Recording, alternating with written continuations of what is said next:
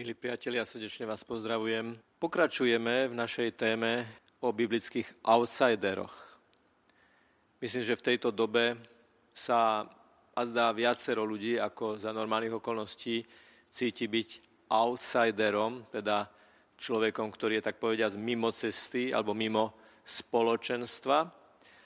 O to aktuálnejšie je hovoriť o tých biblických postavách, ktoré z najrôznejších dôvodov tiež boli mimo spoločenstva a najmä a predovšetkým si všímať, ako Ježiš budoval svoj vzťah k týmto osobám, ako na ne reagoval, ako ich povolal späť do komunity ľudí i do komunikácie, do spoločenstva s Bohom.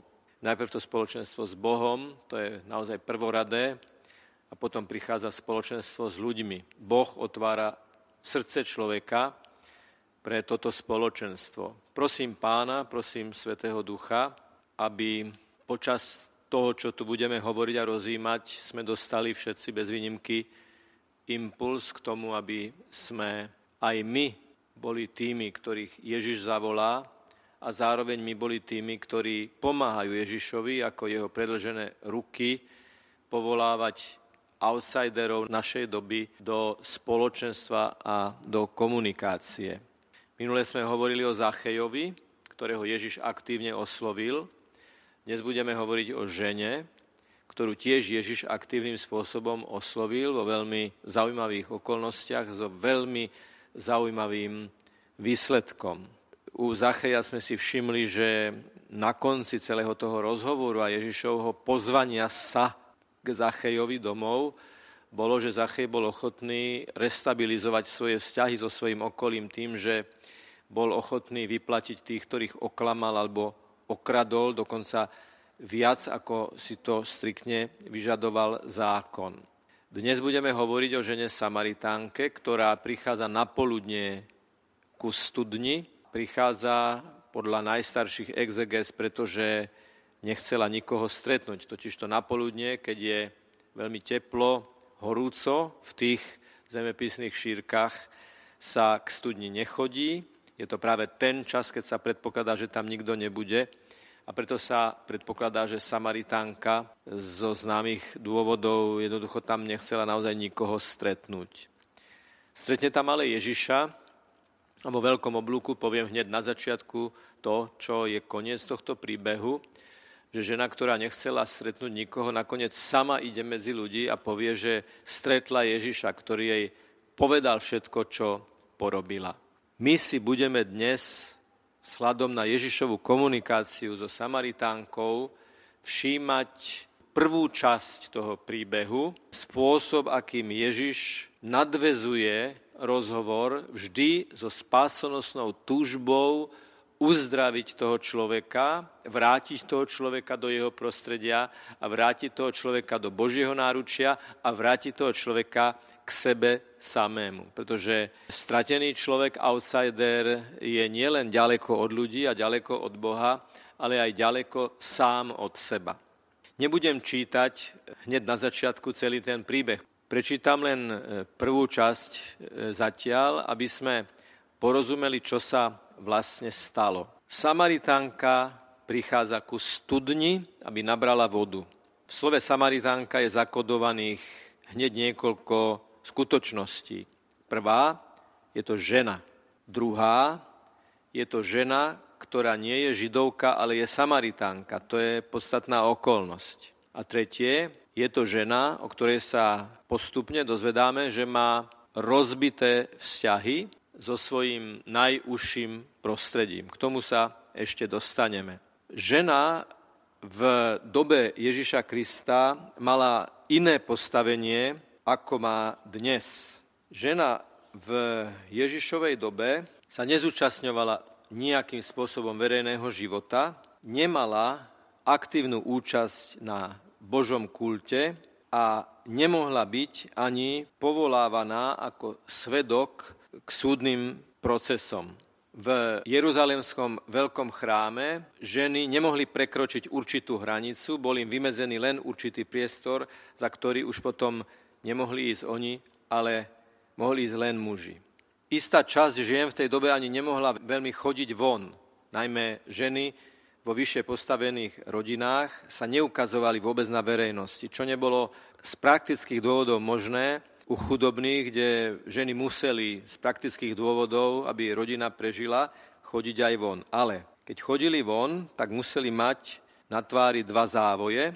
Jeden, ktorý zakrýval čelo a potom dva závoje, ktoré zakrývali hlavu z jednej aj z druhej strany. Takže žena musela chodiť zahalená. V prípade, že by bola porušila toto pravidlo, tak mohla byť odvrhnutá svojim manželom, svojim mužom, s tým, že na rozdiel od prepušťacieho rozvodového listu jej v tomto prípade ani nemusel dať nejakú sumu na ďalšie prežitie. S týmto súvisí aj rozvodová prax tej doby, ktorá bola možná zo strany muža, ale nebola možná zo strany ženy. Prepustenie ženy a rozvod so ženou bol praktizovaný jednoducho často a e, veľmi, veľmi ľahko, veľmi jednoducho. Ženy nedostávali v tom čase nejaké hĺbšie vzdelanie, iba ak na vykonávanie nejakých domácich prác, Máme svedectvo židovského historika, dôležitého, relevantného, hodnoverného Jozefa Flávia, ktorý píše, žena, ako to hovorí zákon,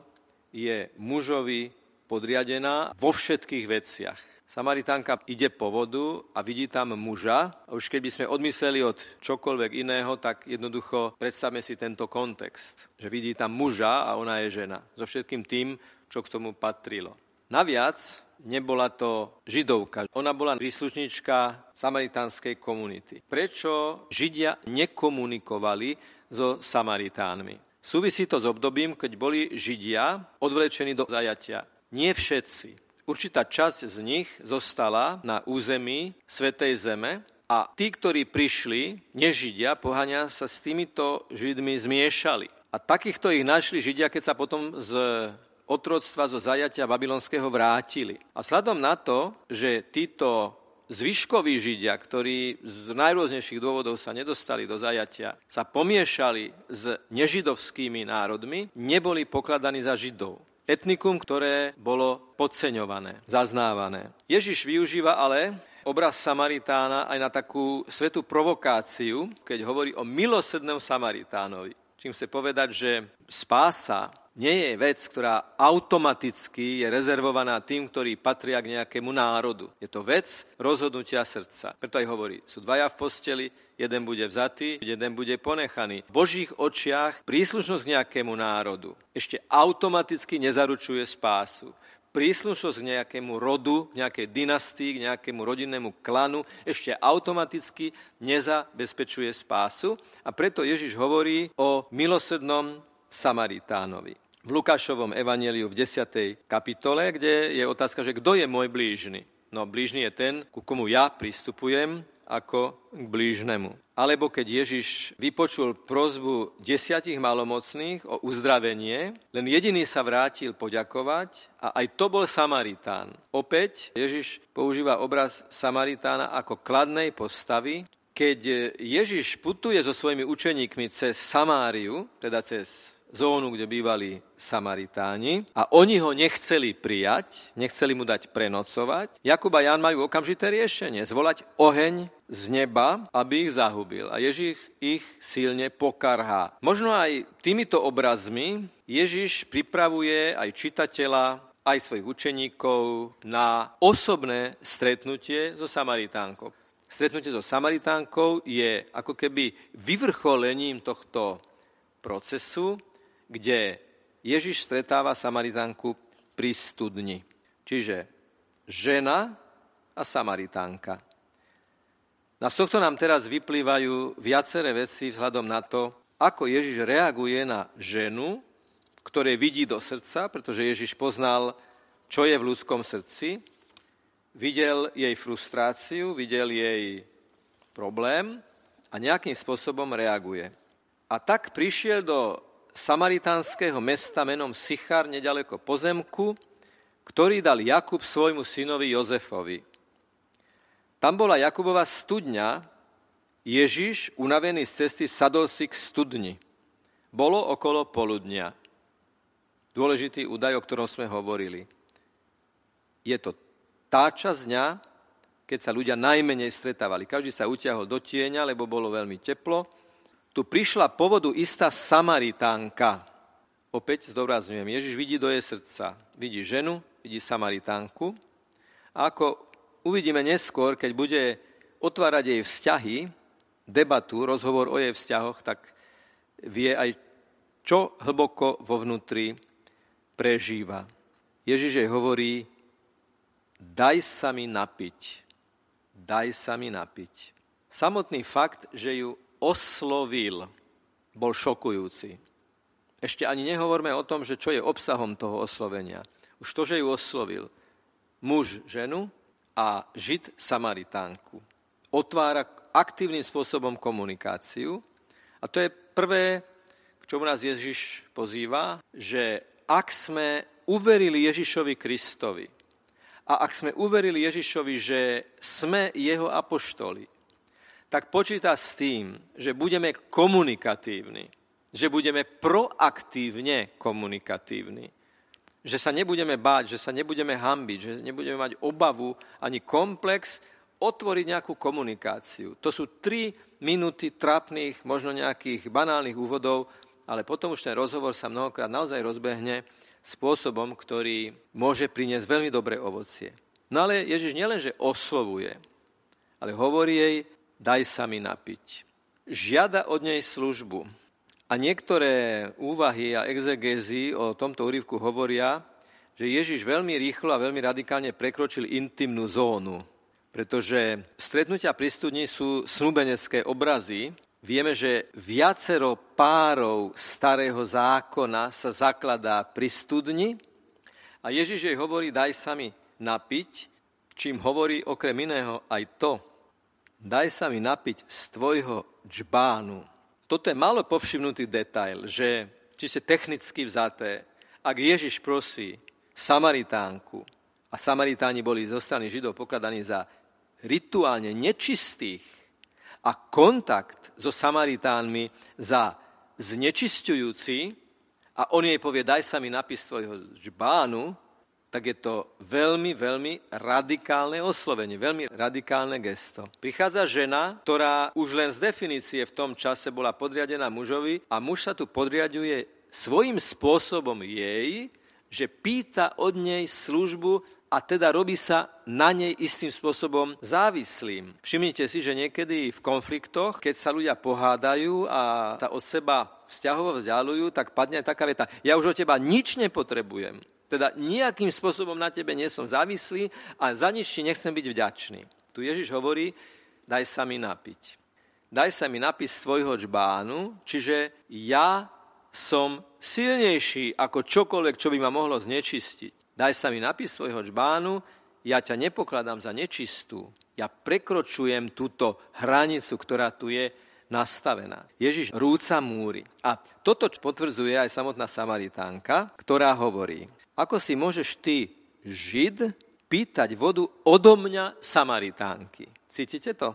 Žid, Samaritánka. Ako si ty, Žid, môžeš odo mňa Samaritánky. Ty, Žid muž, pýtať odo mňa ženy Samaritánky vodu.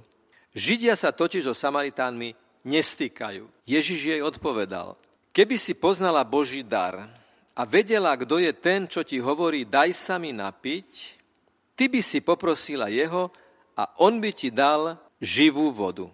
Žena mu povedala, pani, ani vedro nemáš a studňa je hlboká, odkiaľ máš teda živú vodu. Samaritánka si všíma, že ja mám džbán, ale ty nemáš vedro, čiže chcela by si použiť môj džbán, alebo je v hre môj džbán, z ktorého ty si ochotný sa napiť, je to tam skryté v tejto odpovedi. Ježiš čo tu zažíva?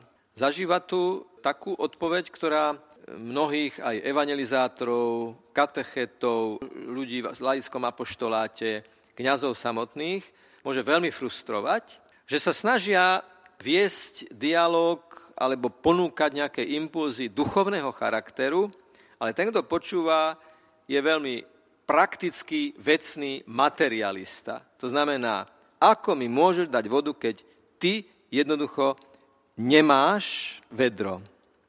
Pane, ani vedro nemáš a studňa je hlboká. Odkiaľ máš teda živú vodu? Všimnite si oslovenie pane. Je tam už nejaký zárodok, nejaká prvá iskra, nejaký prvý záblesk akéhosi tušenia, že tento muž, ktorý rúca bariéru medzi sebou a mnou, je hodný oslovenia pane. Ani vedro nemáš a studňa je hlboká, odkiaľ máš teda živú vodu. Materialistický postoj. To nie je možné, pretože technicky sa to nedá jednoducho uskutočniť. No a Ježiš jej potom odpovedá, ale ona pokračuje. Si jazda väčší ako náš otec Jakub, ktorý nám dal túto studňu a pil z nej on sám, jeho synovia a jeho stáda. Ježiš jej odvetil, každý, kto pije túto vodu, bude znova smedný. Ježiš nás pozýva k tomu, aby sme v našom postoji voči ľuďom, ktorí sú outsideri, ktorí sú mimo, aby sme im ponúkali niečo viac, ako oni práve majú. Ale na druhej strane sme pozvaní k tomu, aby sme sa vedeli, tak povediac, znížiť na úroveň toho človeka, pochopiť ho, porozumieť mu, hovoriť k nemu zrozumiteľným jazykom. To všetko je pravda, ale môže to byť aj pasca. Je pravda, že sa máme stať zrozumiteľnými voči tým, ktorí sú ako keby mimo, v najrožnejšom zmysle tohto výrazu byť mimo. Aj máme byť pre nich zrozumiteľní, ale vždy s vnútornou tužbou ponúknuť im to, čo máme my, nezaslúženým spôsobom. Teda máme Ježiša, máme vieru, máme pohľad na veci z hľadiska viery, nádeje a lásky, čo je obrovský, obrovský dar. Čiže áno, aj sa znížiť na jej úroveň, daj sa mi napiť, ty máš bán, ale ja ti ponúkam ešte inú vodu, a tu sa voda stáva akýmsi médium toho spirituálneho posolstva o duchovnom precitnutí do Božej prítomnosti. Najprv oslovuje Ježiša pane a potom už tuší, si a zdá väčší ako náš otec Jakub, ktorý nám dal túto studňu a pil z nej on i jeho synovia a stáda. A tu Ježiš hovorí, každý, kto pije túto vodu, bude znova smedný. Ale kto sa napije z vody, ktorú mu ja dám, nebude žízniť na veky. Materialistický svet je smedný. Ľudia v tejto dobe sú smední, ale hľadajú také spôsoby ukojenia, uspokojenia svojho smedu, že vždy sú znova a znova ešte smednejší. Či ste na praktickej úrovni, poznáte určité typy džusov, ktoré sú tak postavené, že keď ich vypijete, ste ešte smednejší, aby ste sa z nich ešte viac napili. Ja mám takýto dojem napríklad z jablkového džusu, že keď ho vypijem, tak som ešte smednejší, ako keď som ho nevypil. Ale toto je len čiste taká, taká gastropoznámka. Oveľa vážnejšie je to na úrovni toho chytania bubliny, že niekto si myslí, že nasíti svoj smet existenciálny tým, že bude mať veci, že bude vlastniť, že bude mať moc, že bude mať funkciu, že bude mať pozíciu, že bude mať styky, že bude mať peniaze. A to je tá voda pomyselná, symbolická, o ktorej hovorí Ježiš, že táto voda ťa nikdy úplne nenasíti, ba viac budeš po nej smednejší ešte viac budeš chcieť mať peňazí, ešte viac majetku, ešte viac funkcie, ešte viac prestíže, ešte lepšie kontakty. Ježiš hovorí, pokoj vám zanechávam, svoj pokoj vám dávam, práve preto, že človek sa zrazu prestane naháňať za bublinami, lesklými, peknými, ale keď ich chcete chytiť, ako deti naháňajú bubliny, že si vyfúknú z bublifuku bublinu a potom deti sa snažia tie guličky mydlové chytať a keď ich chytia, tak zistia, že už to zrazu nie je. U detí je to skôr úsmevné, horšie je to u dospelých ľudí, ktorí chytajú takéto bubliny a celý život behajú dookola, zaciklení, lebo naháňajú niečo, čo ich nikdy nemôže uspokojiť. A Ježiš hovorí, voda, ktorú ja vám dám, je voda, po ktorej nebudete žizniť na veky. Teda vnútorný pokoj, vnútorné uspokojenie z vedomia Božej prítomnosti a preskupenie hierarchie hodnôt. Ježiš dáva tú vodu príšťacu s prameňou života väčšného, že zrazu cieľom nie je vytvoriť si ako nejaký faraón pyramídu na tejto zemi, zväčšniť sa v mohutných, viditeľných, materialistických monumentoch, ale ukladať si úroky, to zlato duchovné, do nebeskej banky. A život sa úplne zmení vtedy, keď život nepokladáme za poslednú a definitívnu fázu nášho života. Ale život chápeme ako predsieň väčšného života, ako testovaciu dráhu, na konci ktorej sú nové dvere, kde už nie je čas ani priestor, napätie trvania, napätie priestoru, napätie vzťahov, ale jedno veľké teraz vo vytržení lásky. V tejto dobe sa veľa hovorí o testovaní. A keď som si e, včera ráno otvoril slovník etymologický, tak tam sa píše zaujímavá vec, že test je od slova testum. A testum bola hlinená nádobka, taký hlinený teglik, špeciálne určený na prepalovanie drahých kovov a zisťovanie ich pravosti. Terminus technicus vznikol dať do testum, dať do teglika, čiže otestovať, skúšať pravosť, skúšať kvalitu. Keď sa zlato dalo do ohňa, a zdeformovalo sa, znamenalo to, že bolo falšované. Keď sa zlato nezmenilo a nezdeformovalo, tak bolo práve. Práve v tejto skúšobnej miske. Teda skúška ohňom je test v tom najhlbšom pôvodnom zmysle slova. A my vieme, že e, písmo e, je plné skúšky ohňom. Boh skúša človeka ako zlato v peci. Takmer doslovný citát zo starého zákona. Alebo príbeh s Nabukodonozorom, kde tí traja mládenci chodia v ohni a nič sa im nestane. Alebo aj prvý Petrov list používa túto terminológiu, že človek je vyskúšaný ako zlato vystavené ohňu. Je to to pravé jadro, ktoré Ježiš ponúka cez vodu. Ale kto sa napije z vody, ktorú mu ja dám, nebude žizniť na veky. A voda, ktorú mu ja dám, stane sa v ňom prameňom vody prúdiacej do väčšného života.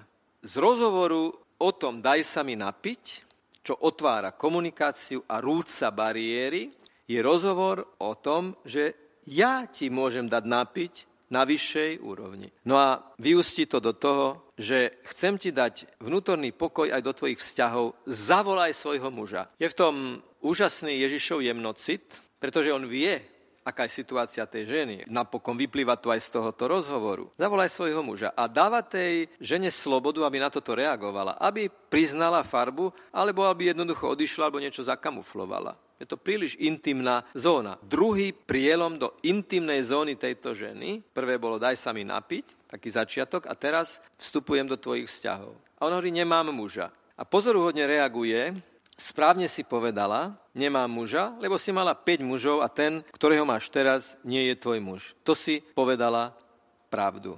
Správne si povedala, to si povedala pravdu. Božie milosrdenstvo a naše milosrdenstvo, ktoré má byť Božím milosrdenstvom inšpirované, je o tom, že na každom človeku nájdeme niečo dobré. A cez to dobré sa mu pokúsime ponúknuť konverziu. V tom, čo si dobrý, to rozvíň. V tom, čo je dobré v tebe, to v sebe zvelaďuj. A čím viac bude v tebe toho dobrého, tým menej bude času a priestoru na to zlé.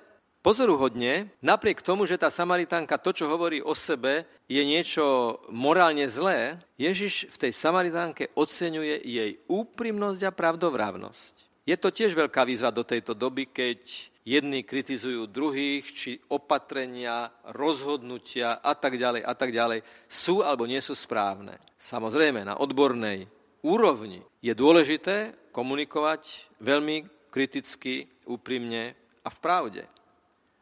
Ale to, čo sa niekedy deje na sociálnych sieťach, ako každý je epidemiológ s tromi doktorátmi a každý vie presne, v čom kto urobil chybu, a neuzná tomu druhému ani kúsok dobrého, to je zlá cesta. To je cesta rozkladu, to je cesta napätia vo vzťahoch, lebo nepredpokladám, že by niekto z tých, ktorí napríklad dnes rozhodujú, rozhodoval, lebo má zlú vôľu. Že sa pomýli, to je možné, že urobi nesprávne rozhodnutie je možné, že veci rieši chaoticky je možné, a predsa si nemyslím, že by niekto mal právo ľudsky niekoho absolútne odsúdiť a tak povediať, mediálne zabiť. Nehovorím teraz o konkrétnych osobách, ani nechcem.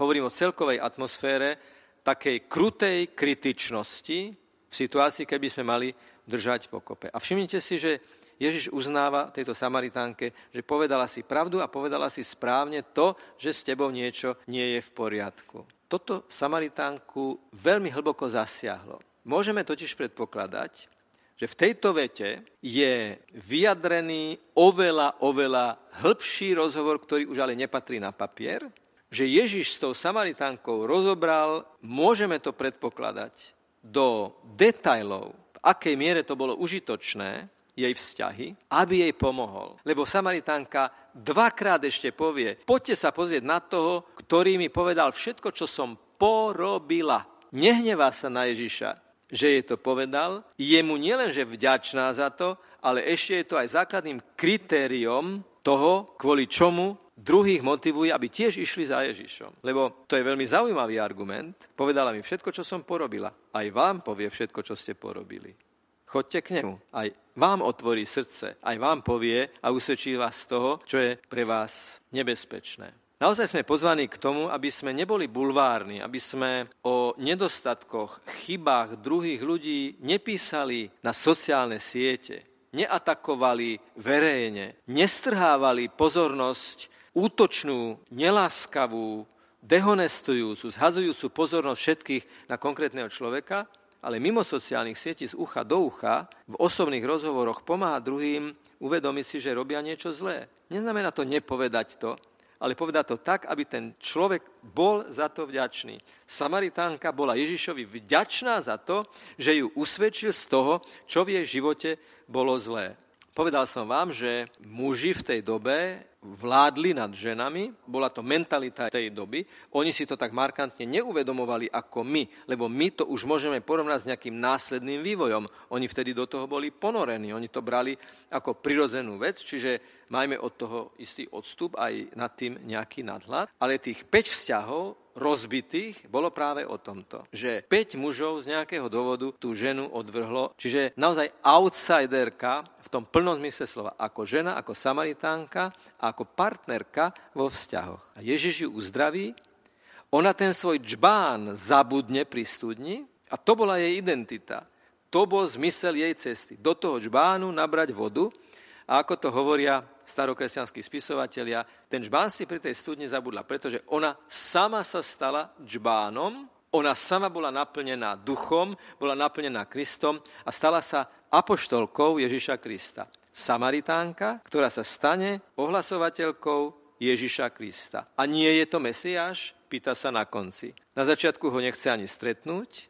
Ako muža, ako žida nemá ten rozhovor veľké šance, ale Ježiš o svojej láskavosti, jemnocite, priamosti, svetej naliehavosti tú ženu otvorí, že nakoniec ona verejne svedčí o ňom. Už ona je tým žbánom, ktorý je naplnený naozaj tou vodou prišiacou z prameňa života väčšného. Keď čítame toto evanelium, nechajme sa ním ovanúť, Postavme sa do pozície tej Samaritánky. Pane, ďakujem ti, že si mi povedal všetko, čo som porobil a porobil. A prosím ťa, nauč ma byť taký ako ty s tými ľuďmi, ktorí majú rozbité vzťahy, ktorí sa cítia byť outsidermi. Pomôž, aby sme týchto ľudí lásky plne uzdravovali a pozývali do spoločenstva. Pane Ježišu, my ti ďakujeme za tento príbeh, príbeh Samaritánky, ktorú si stretol. Ďakujeme ti za spôsob, ako si sa s ňou rozprával.